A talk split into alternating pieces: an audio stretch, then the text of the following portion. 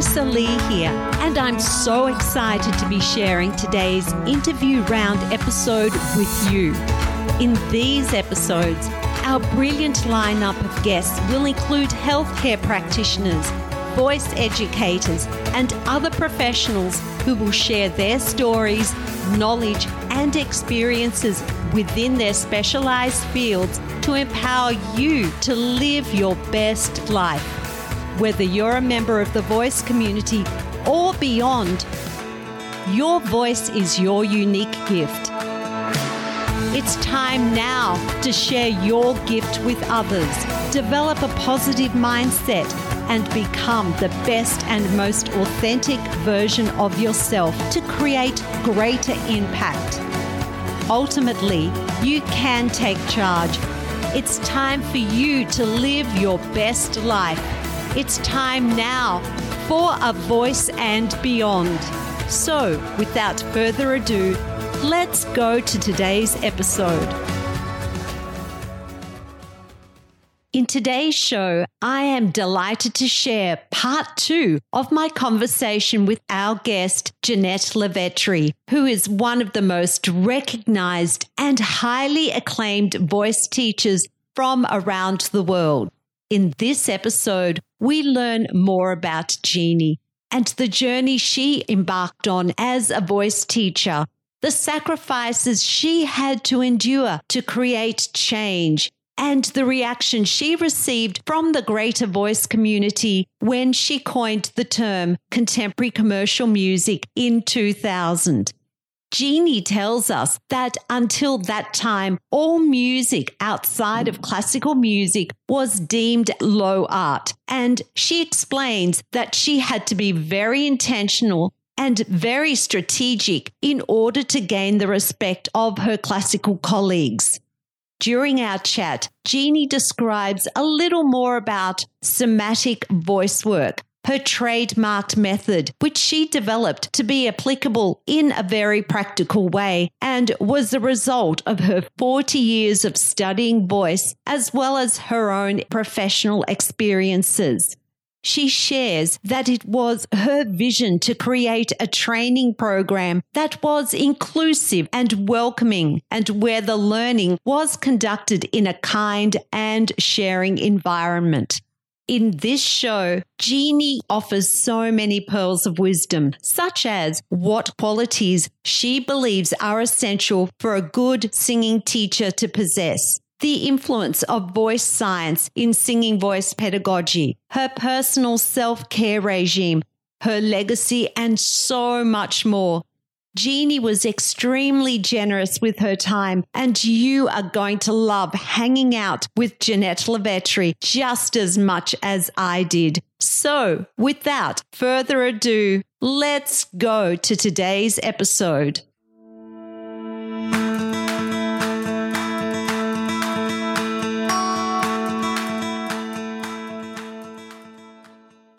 So at that time when you introduced CCM, did mm-hmm. you get pushback from people from the classical? What was the reaction from the classical world?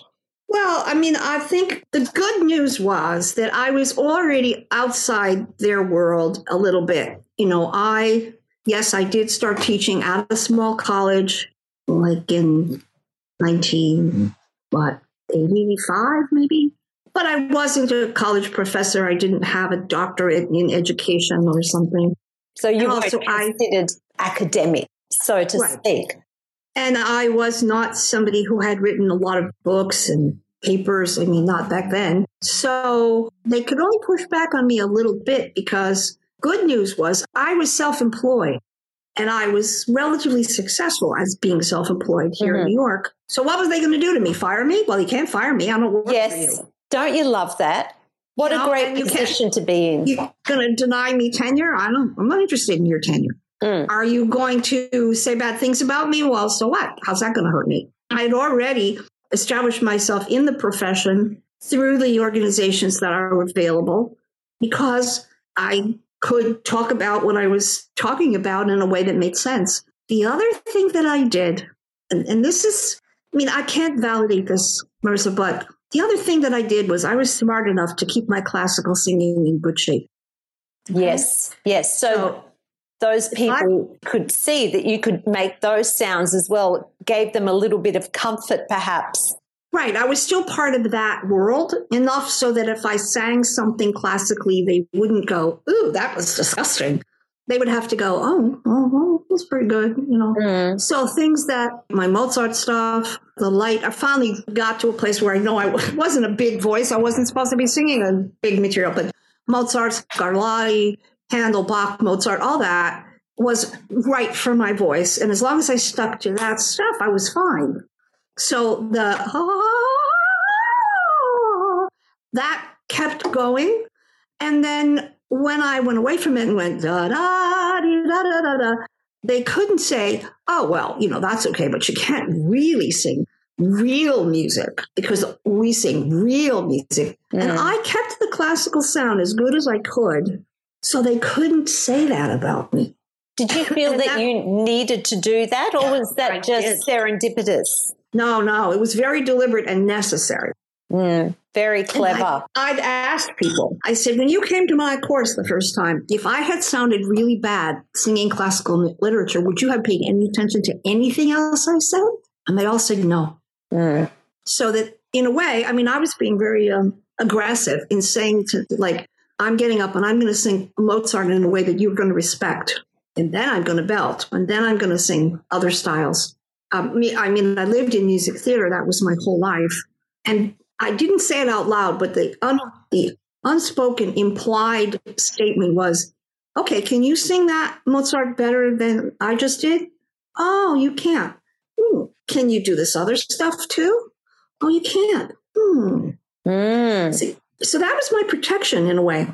You know what comes to mind? Let he who is without sin cast the first stone. Yeah. That's yeah, and, yeah. and it's still true. Even now, 73, I don't sing like I did 20 years ago or 30 years ago. But when I want to demonstrate, I can. Yes. And people say to me, How do you keep that going? And it's like, Well, I've never done anything in my throat that my throat shouldn't have done. I respected the boundaries and limits of my instrument, but then I was able to get my instrument to make various kinds of sounds in different styles. So it never had to, well, it did in the beginning. I had to overcome a lot of really bad training where. I sounded like I was 60 years old when I was 27.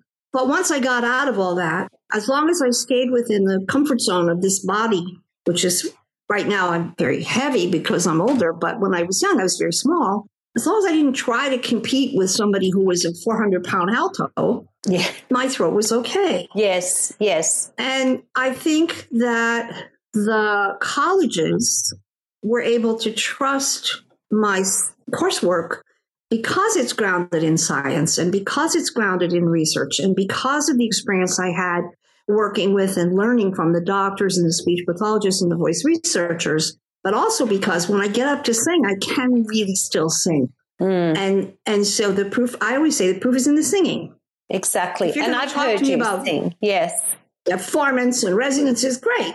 Now, sing for me and show me how that works when you sing. And I'm interested in singing honestly. Sing from your heart, sing from your soul, sing something that's meaningful to you. I want to hear your voice expressing your point of view through you, your mind. Otherwise, you're just making sound. And mm-hmm. there's a lot of classical training here in the United States, which is about give me the sound, give me the sound, give me the sound, give me the sound, give me the sound, give me the resonance, give me the yes. support, give me the sound. Yes, yes. And oh, yeah, you have to express something good. But there's yeah. not a lot of emphasis on listen, this is a very sad piece. How do you sound? How do you you personally sound when you're sad? Mm. Now, can you feel that sadness and still sing? Because that should be your goal. Yes. So we've all heard really what I would call bad singing. Oh, I'm singing, oh my opera voice. And nobody believes any sound like that because that's not a human's human being's normal expression. Mm.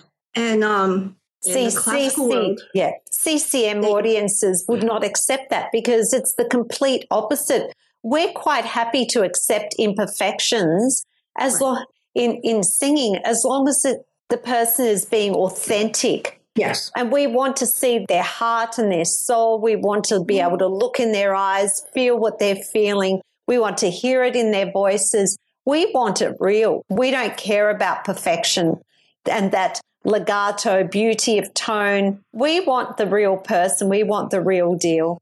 But it isn't really necessary to, they're not in opposition to each other. No. Once you understand what they are. And so you could play two different instruments. You could be good at tennis and also at golf. As long as you understand what the parameters of that particular activity is and you get exactly. good at them, you can manage. The stylistic ingredients in each of the CCM styles is particular to that style. Exactly. So a rock singer is going to ask for different things than a jazz singer of what they're doing vocally, or somebody who's singing country music as it is here in the United States is maybe not going to sound the same as a music theater singer. And, and that's also a point of contention because up until in the 80s, I guess, when there was research, the first research on belting, the idea that that research said that belting was twang. And here in the United States, the word twang always only referred to the music from country, country music, music. from Appalachia and the southeast part of the United States it represented how people spoke in what we would call the, the hills, mountains. And um, it had a kind of a banjo quality to it. Whereas belting was really here in New York was more like a trumpet. More like that sound carries, and that was a very different kind of sound. So the word twang was usurped, pulled out of its roots, and applied to something that made no sense, except in worlds where nobody knew any different. Nobody had that history. So when I first heard twang, I thought, oh, country music. And then, no, it wasn't country music. And so you have that unfortunate confusion with some of the terminology oh, and yes. other things that people are being taught to maneuver their vocal cords in a certain way or squeeze this and pull that and lift these. And really, the body doesn't like any of that. Mm. The body just wants to leave itself alone and sing.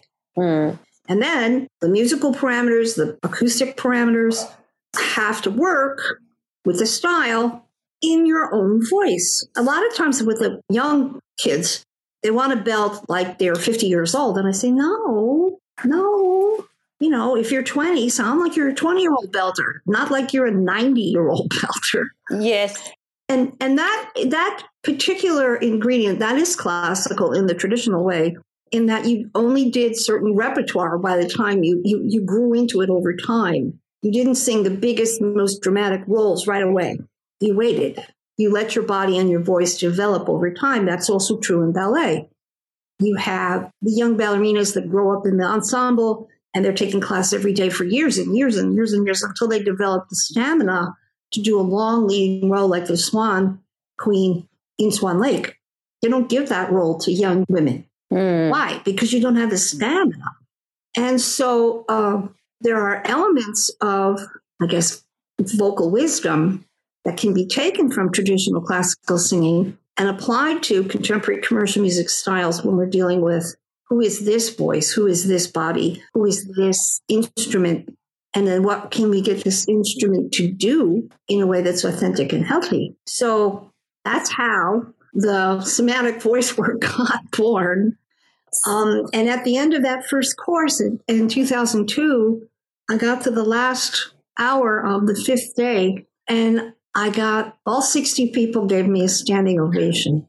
That's and incredible. I just stood there crying my eyes out. Oh. Because I thought, oh gosh, I guess they understood what I was talking about. So and it was a moment. It was a moment for you that all those years, all that learning, all that work that you'd done, having electrodes poking out of your neck, all that, you had been validated.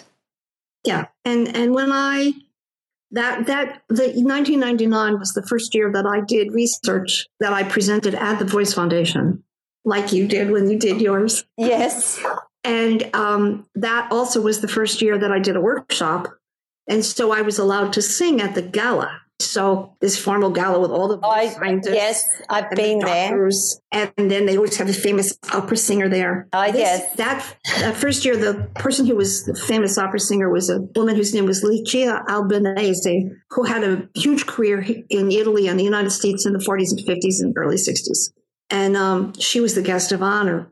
So I got up, and the first thing I sang was the Mozart aria from Magic Flute, Pamina's aria Ach ich and then when that was over, I sang Love Potion number nine. Oh my, I love that. and I I was thin then, I was still thin.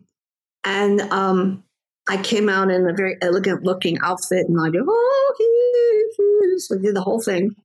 And when I finished the last note, Madame Albanese said in a loud voice, Brava. I said, she didn't throw olive oil and tomatoes at you. I was floored. Yes. And then I really did feel like, okay, I have been exonerated here. Mm, mm. She did not have to say a peep. And it was really that last note dying away and then this loud brava before anybody could applaud. And so I was recovering from this. But then I turned around and I had prepared ahead of time a little podium, kind of like a speaker's podium. And I took my outer fancy garment, it was like a vest, long vest. I took it off and put it on the podium, and I reached under and I got a black leather vest and a black leather a newsboy cap. Yes. And I I did that very quickly. This change, I went out of the classical into this I had on a skin tight black jumpsuit. So this thing went over me. And I turned to the guy in the corner who was the electronics guy and I nodded. And it was like, "Ma, Papa, I took my troubles down to Madam Ruth. and the whole room was like, oh, that's unheard of in that context. I've been to those gala dinners and they're full of pomp and ceremony. And so everyone's was, watching P's and Q's and everyone's yeah. so formal. Oh my goodness, yes. And when it was over, they were all very stunned. And I, again, I was so nervous before I sang. Of course. I don't even have the words to say because I thought, boy, if I don't pull this off, if I don't make the classical piece impeccable, and then I don't sing this rock and roll thing like I really sing it rock and roll, I am going to fall flat on my face. Absolutely. People. Yes. And then the following year, I did research and I sang uh, again. I was still very svelte. I had on a skin tight red dress, and I sang the Silver Dollar aria from the Ballad of Baby Doe, which goes up to a high C sharp, you know, C, C sharp six at the end. And then I turned around and sang Under the Sea, Under the Sea. And I did a little mambo while I was doing it.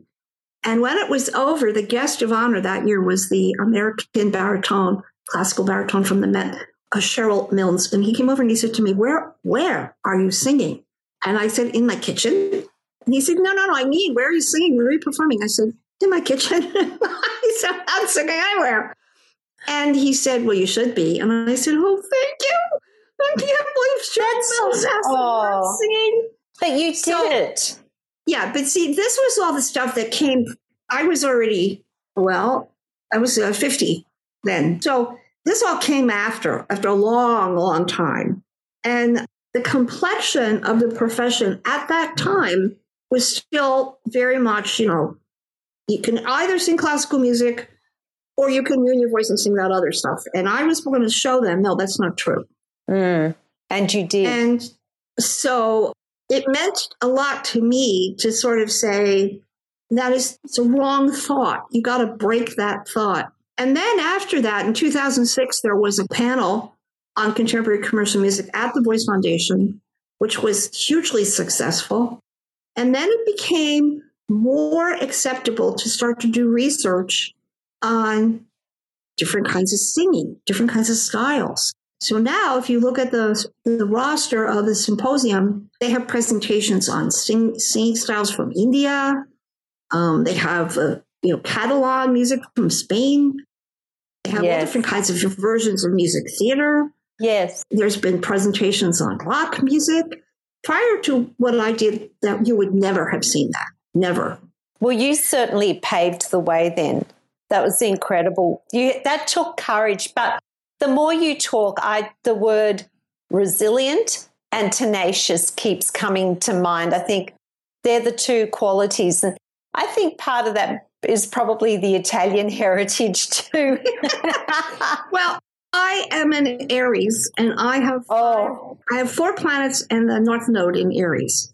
So I am, you know, the, the song, Once There Was a Little Old Ram, thought she'd punch a hole in the dam.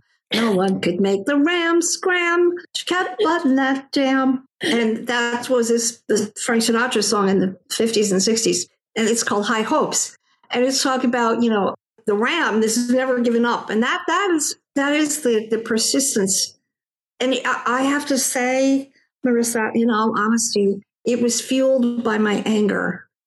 People used to say to me, Gosh, you seem so angry. I said, I am.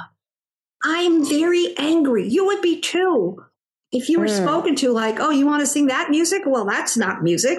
Mm. Who wants to sing that stuff? Mm. And that's why when I was in Australia the first time, which was in like 1994. Really? That I, early?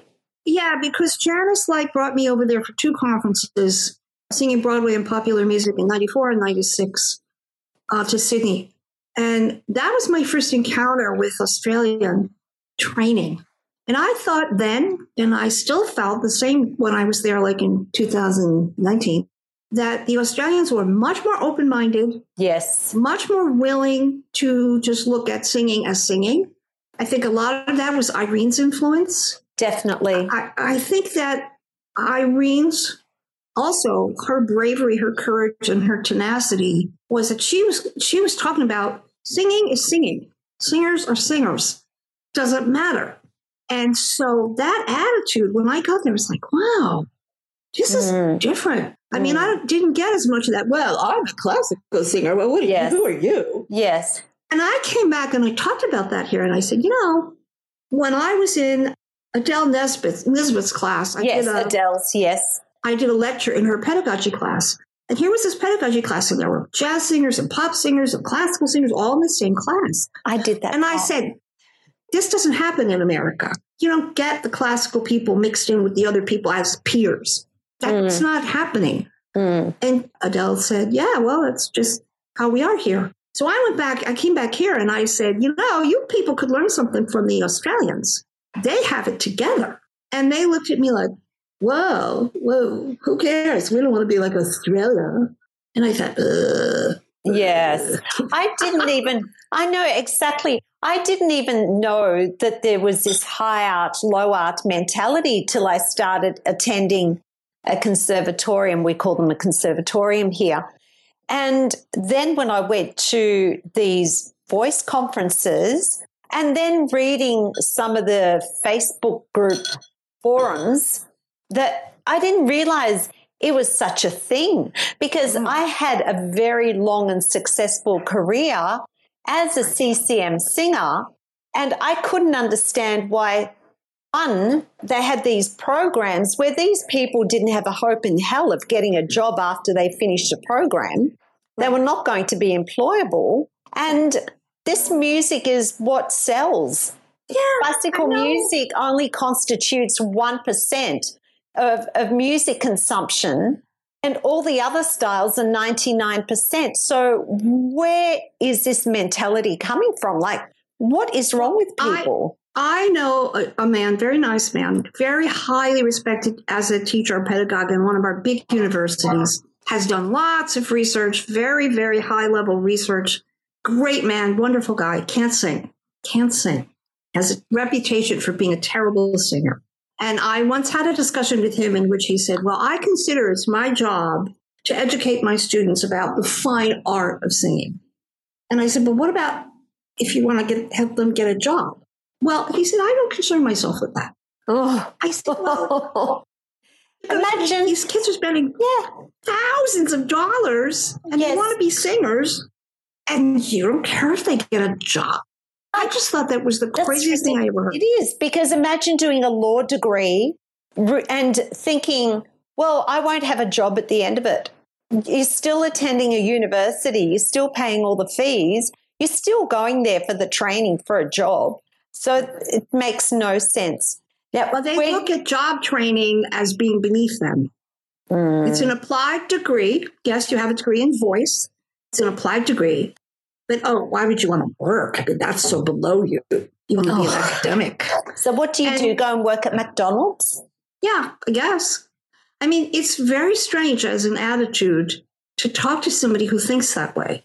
Now, mm-hmm. I have to say, this particular teacher does have students who are professional singers who are out in the world, they're working, but it was like not part of his job as a college faculty to address whether or not their students could work if they want. And of course, if they don't want to work, they want to become academic. All right, that's fine. That's There's nothing wrong with that. But not because they can't work, because you didn't prepare them for the real world where work happens.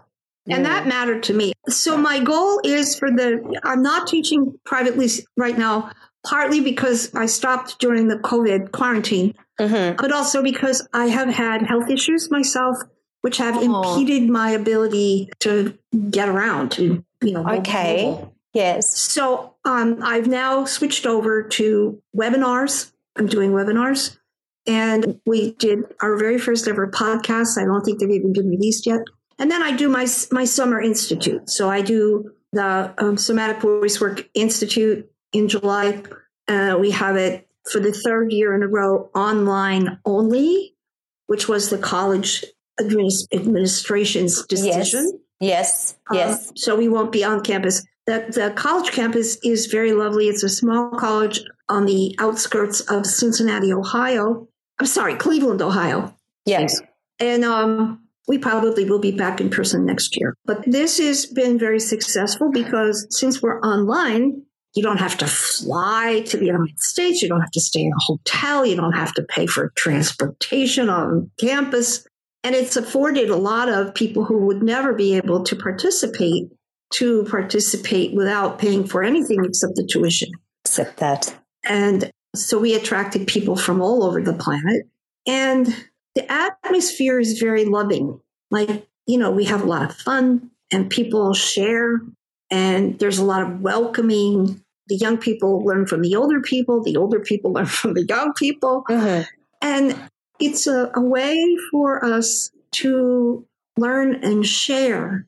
I mean, that was one of the great things about when I finally was in Australia. I was teaching up in Toowoomba, and Irene was came in and did a guest session. You know, and here's a woman who has given so much to the profession and is so kind, so down to earth, so absolutely available. Yes, she and, is she has her doctorate. She's at the conservatorium, but man, she just sing it. And I loved having that interaction with her because that's how it ought to be. Exactly, know? exactly. I think we can be less territorial in our community and less ego. And you have an amazing faculty as well. I, I see I your do. your training program has grown and it's inclusive of many things now. It's not just you, which I mean, no. you did a great job in pioneering all of that and establishing it. But now you have other teachers that are coming on board. Yeah, it was important for me to share the work with other people so that anyone's interested can realize, well, gee, you know, gosh, I'll never be like Jeanie. I can never do Jeanie. I mean, I do this. No, you can't be me. You have to be you. Mm. But you can learn the same skills that I learned along the way without spending 40 years to collect them. Yes. You know, let me shorten your journey a little bit. Yes. And so we do have a medical lecture and a speech pathology lecture, and we have experts from jazz and music theater, and we have a movement specialist. And this puts everything in one place. And then the faculty, faculty is all over the map. So we have the people who teach in grade school, we have co- college teachers, we have choral director people. Jeff is our rock and roll guy. Is that uh, Jeff Costello?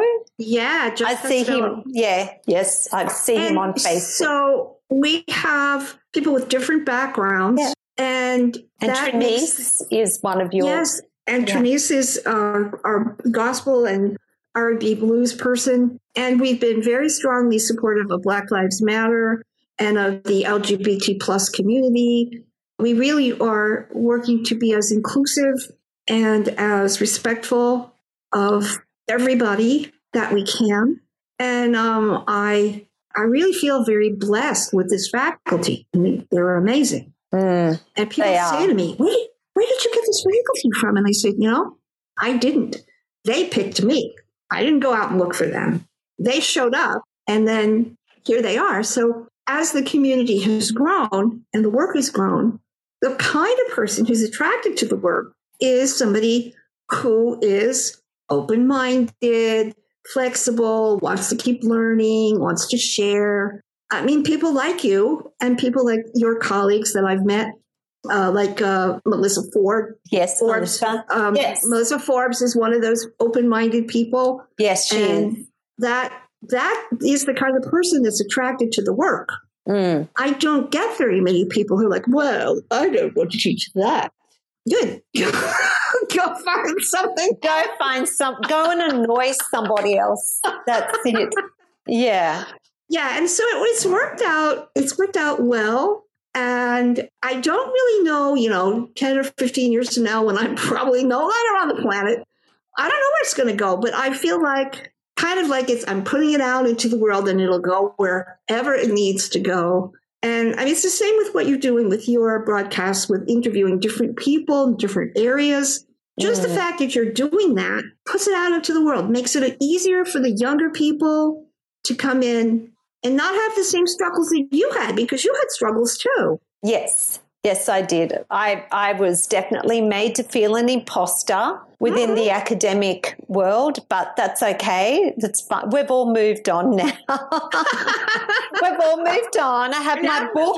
I have a book now. So you know, some some of those people that made me feel like an imposter don't even have a book. That's right. Yes.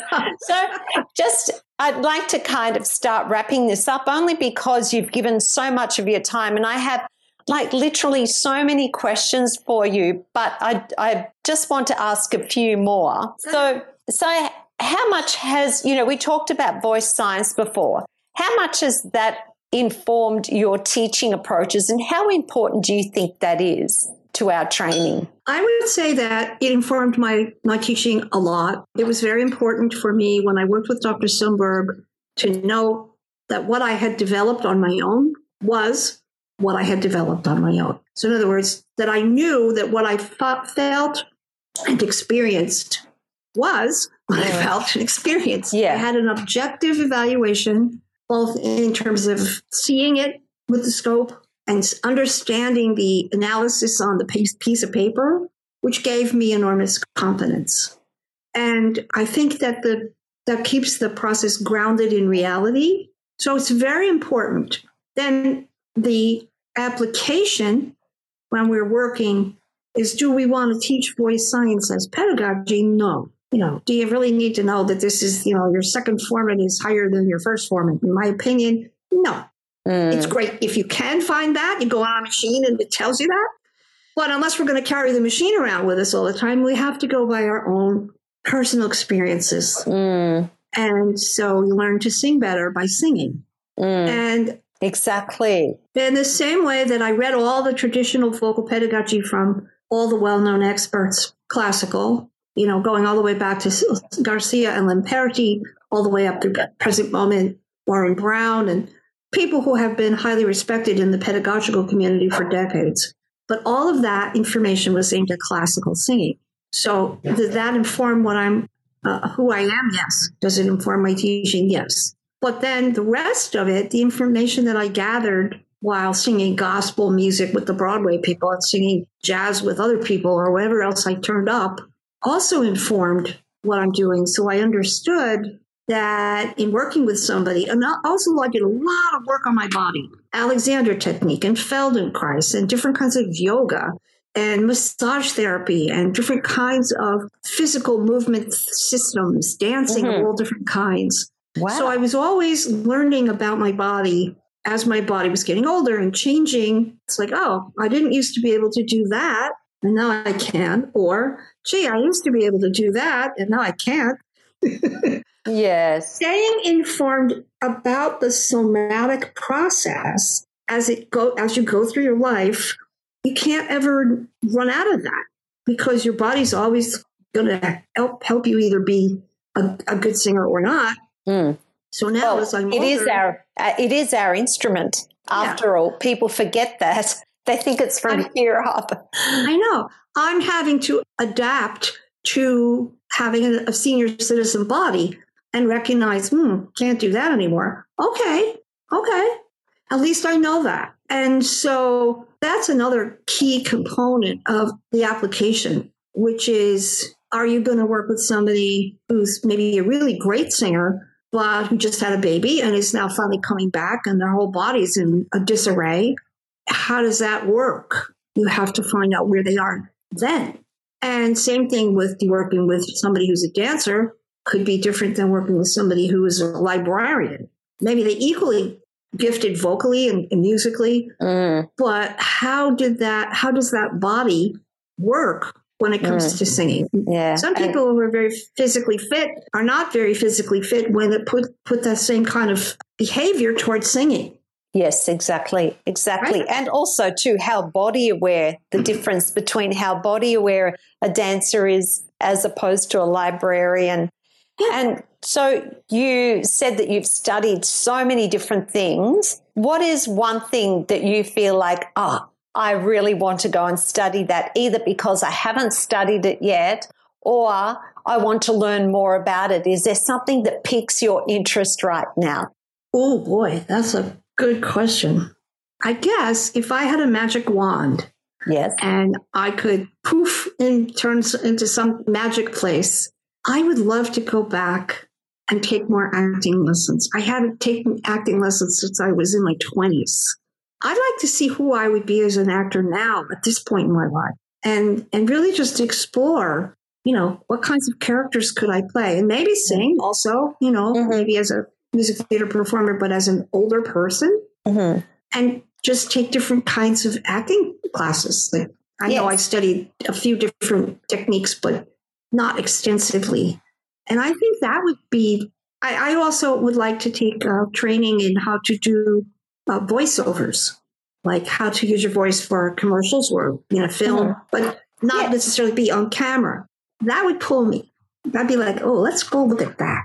You would be very good at that. I love listening to your voice and, and I love the way it moves through so many different pitch changes. And once again, I have to say that's the Italian too, because yep. we are very expressive. And but when you put on your English accent, it doesn't really move very much in pitch range at all. So no. that cultural difference is is evident, you know, one hundred percent. And you you said too you've had some health issues. So and and you are a really busy person. You're still doing so much. Your career is never ending. What do you do for you? And what do you do for self care? Well, what I had been doing was I go for regular chiropractic adjustments, mm-hmm. and I used to go for fairly regular massages. Yes. Um, my husband and I uh, are avocational ballroom dancers, so I used to we used to love doing that. All of that got squashed when COVID happened. Yes. And then I had hip replacement surgery in August of 2020, and unfortunately, the surgeon screwed up. Oh. So I didn't really fully recover and I have gone all over the place trying to get a better result from other doctors. Mm-hmm. But nobody seems, the, the consensus seems to be I'm stuck with what I have. So my ability to get around is quite compromised. And so, in terms of self care, right now, what I'm trying to do is adapt to the limitations that I have and try to take care of myself. So, okay. Yes. Wow. I have to walk with a cane. Okay. So now yes. I have to go to make sure I go slowly when I go up the stairs or go down the stairs. And that actually is takes a lot of awareness. Mm. The other thing I try to do at least a little bit is vocalize.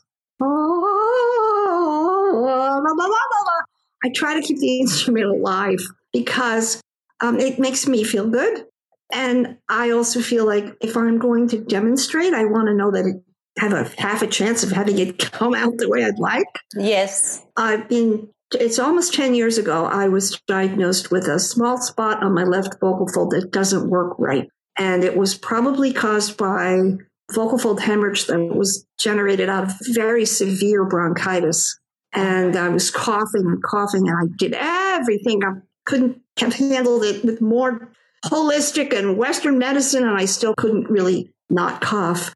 So I broke a blood vessel on one of the vocal folds, and probably that has contributed to the spot, this one spot that doesn't vibrate properly in my middle range. Right. So I had to adapt to that as well. And the music theater music that I lived in all my life, which was my heart and soul, a lot of it is completely unsingable now. I cannot sing it. And that's heartbreaking, but I can manage with other styles and I can manage if I don't push on myself too much. So that's also something that would be the self care element of, okay, I can't do what I can't do. Now let's find out what I can do. Mm. And, and that's an attitude that I have about teaching also is I always try to tell the teachers that are working with me, find what the student can do first. Find out what they can do.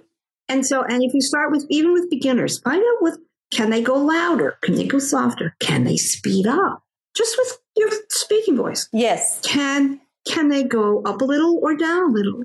And then from that, poke something new, poke something different. If you ask, sometimes if you ask somebody just to slow down, they don't know how to do that. Because in speech, we hardly ever have a reason to talk very slowly. But that's closer to singing, right? Mm. So I always try to get them to look at glass half full first. And then if they're going to make a change, to look at it as accommodating the capacity that the person has while you introduce new behavior rather than fixing something that's wrong. Because already that's a bad attitude to begin with. Mm. You know, yes. You've given the attitude the person's not adequate because something's wrong and you have to fix it. No, mm. take a look at, okay, your throat's not, not too cooperative over there. Maybe we can make it easier for your throat. Let's do this so that you introduce something which un- unconsciously supports the fact that when you go back to the activity, the student goes, Oh, now I can do it better. I said, Oh, how about that? Mm. I bet you wished you had those teachers. I did. Because I you, you had the opposite of all of that. Everything you just said was the total opposite of the type of training that you received. So, do you believe that is probably the number one quality that a good teacher needs to possess? Yeah, I mean, I used to come out of singing lessons and go into the hallway and cry. Yeah. You know? Well, that's a good lesson. And it wasn't because I was trying with my whole being to do what the teacher said. And I was trying so hard to, to, to really be a good singer. And then I was criticized and criticized and put down and compared to other people. And I, I was just so sensitive when I was singing. And I really vowed if I ever teach, I'm never going to teach like that. Mm. Mm. I'm never going to put yeah. somebody down because they're not good enough. Although I have to be honest with people and say, you know what? Your chest register is asleep today. We wake up? but that's a kind way of approaching it. It's not like saying, your chest register sucks. Don't ever, you know, right. what are you doing? What are you thinking? you know, and shaming.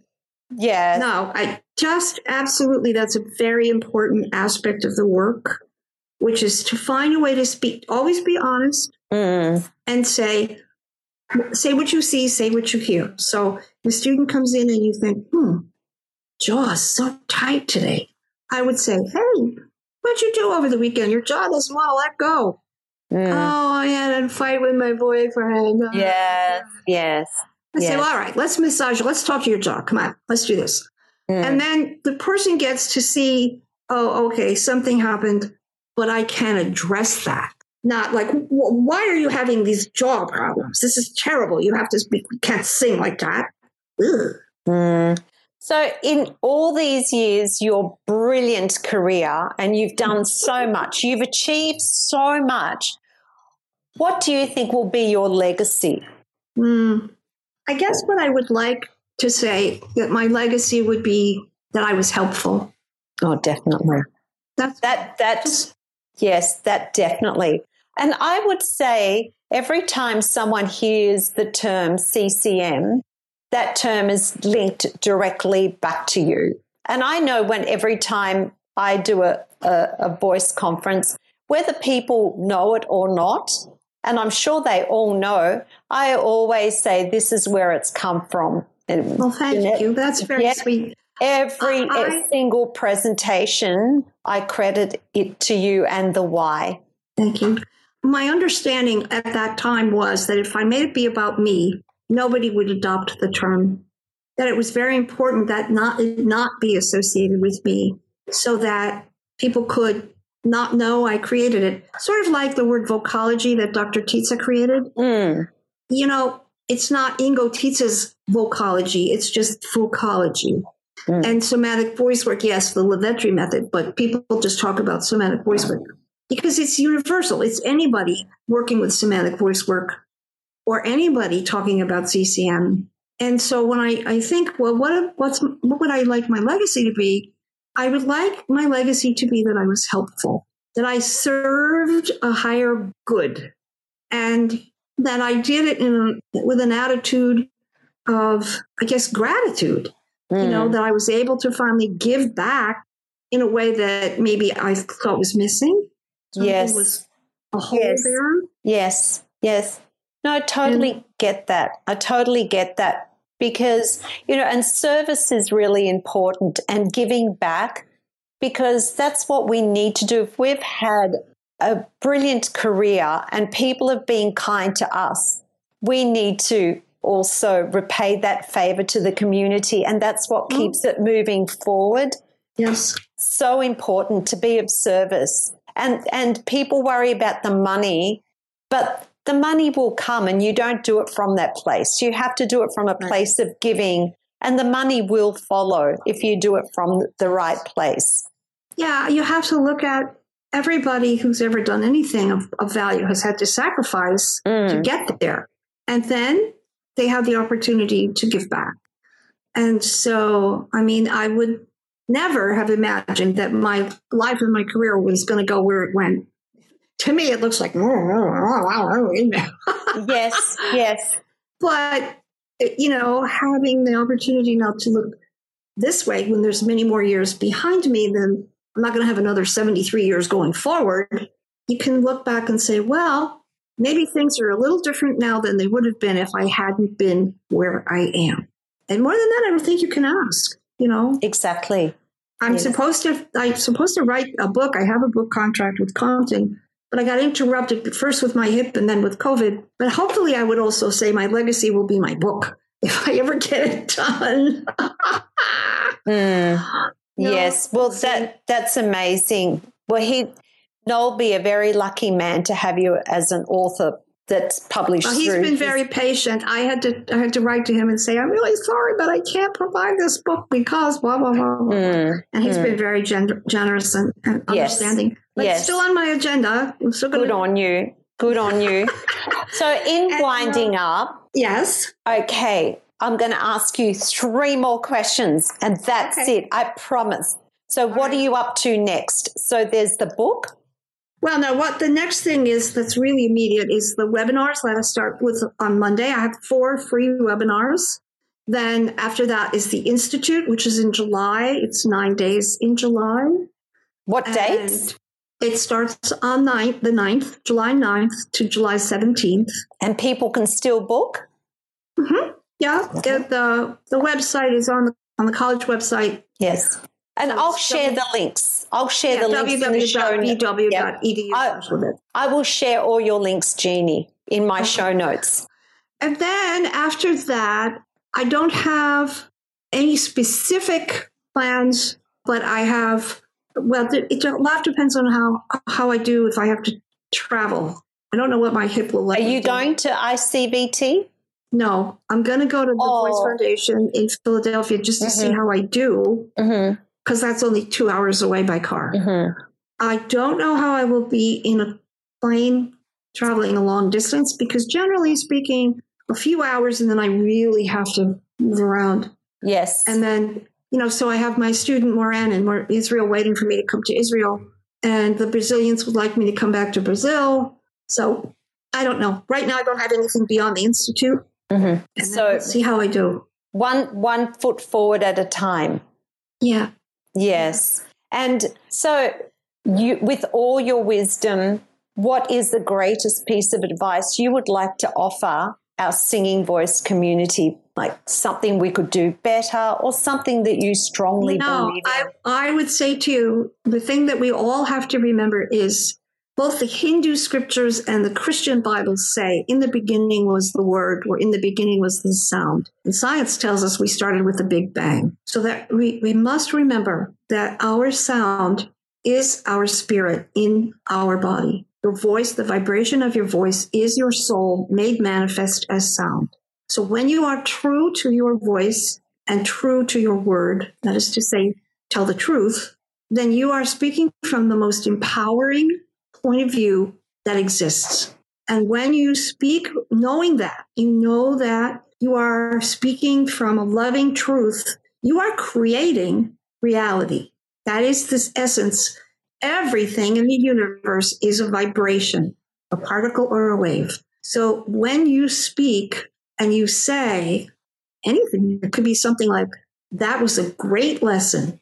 That energy of that sound coming from you straight through and in your own voice, in your own body, comfortably and happily, literally creates a reality for the other person to go, oh, that was a great lesson. And, and that's the essence of this work. The essence of this work is to find your voice, raise your voice, share your voice, voice, cherish your voice, and basically tell the truth in each moment as yourself. That's all you can ask. And it doesn't mean you're perfect. It doesn't mean you never trip up and say something stupid or lie or whatever. We all do those things. But when your intention is to be of service and you're impeccable with your word and your sound, you're operating at the essence of creativity in the whole universe. More than that, you cannot do. Wow. That is absolutely beautiful. And it is so in line with the messaging behind my podcast. Absolutely beautifully said. Wow. Wow. Wow. So powerful and so true. Well, well that is why musician and magician come from the same source in English. And uh-huh. those of us that are working with music are working with magic. And so when we're working with sound and we're working with music and voice, that is the essence of all that is in the world. And if we hold it that way and regard it in a kind of a sacredness, that's as much as you can ask. Beautiful. Well, Jeanie, I'm going to let you go. You've been yes, thank you. So kind. My husband. oh, Jerry, poor, oh, we can't let him go hungry. Oh my goodness. if he's like my husband, he'd be roaring like a wounded bull right now. I think he might be just taking a nap. I'm not sure, but oh anyway, my gosh, for us to eat. No, thank, thank you, you, for this. so much. Much mm. love to you. And I hope to see you in person sometime soon. Yes, that And we'll wonderful. share all your information, especially thank to you. the Institute, in the show yep. notes. Okay. Thank, thank you, you, Jeanie. Mwah. Good night. Lots of love. Lots Bye. of love to you. Bye. Thank you so much for listening to this episode of A Voice and Beyond. I hope you enjoyed it as now is an important time for you to invest in your own self care, personal growth, and education. Use every day as an opportunity to learn and to grow so you can show up feeling empowered and ready to live your best life. If you know someone who will also be inspired by this episode, please be sure to copy and paste the link and share it with them or share it on social media and use the hashtag A Voice and Beyond. I promise you, I am committed to bringing you more inspiration and conversations just like this one every week. And if you would like to help me, please rate and review this podcast and cheer me on by clicking the subscribe button on Apple Podcast right now. I would also love to know what it is that you most enjoyed about this episode and what was your biggest takeaway. Please take care, and I look forward to your company next time on the next episode of A Voice and Beyond.